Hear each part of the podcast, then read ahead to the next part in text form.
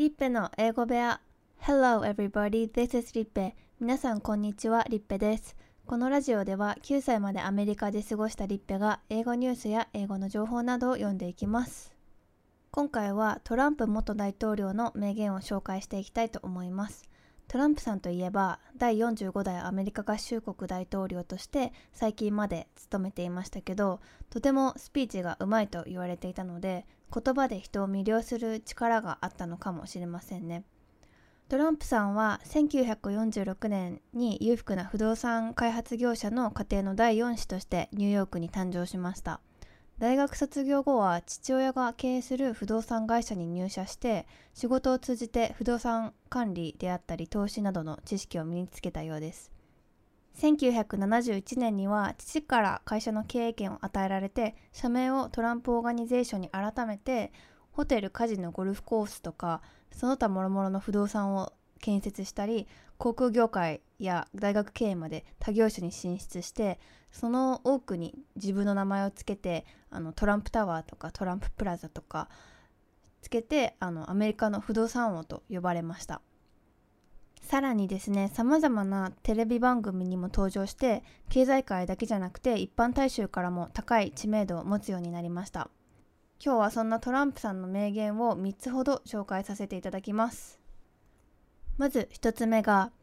Together we will make America strong again We will make America wealthy again We will make America proud again We will make America safe again And yes, together we will make America great again です。こちらの内容は、えー、一緒に米国を再び強い国にしよ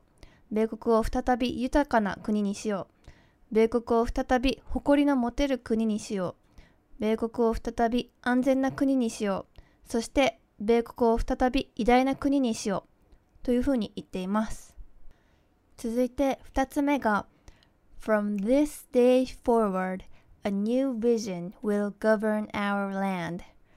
From this day forward, it's going to be only America first. America first.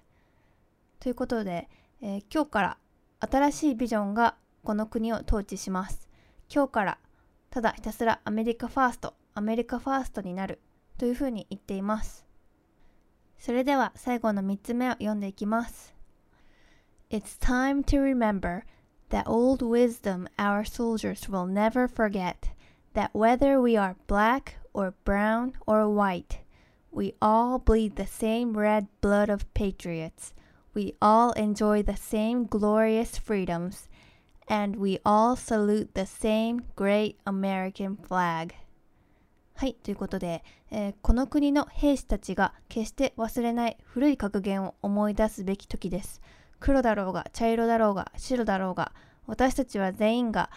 赤い愛国者の血を流すのだと。全員が同じ素晴らしい自由を享受し全員が同じ偉大なるアメリカ国旗に敬礼するのだとというふうに言っています。いかがでしたでしょうか？どれもすごく力強くて心を揺さぶられるメッセージでしたね。日本ではあんまりこういう政治家はいないのでイメージは湧かないんですけど人気が出るのもうなずけます。今日もお疲れ様でした。このラジオがいいと思ったらいいねやシェアをよろしくお願いします。また取り扱ってほしい記事やテーマなどありましたらコメント欄で教えてください。また次回お会いしましょう。See you next time!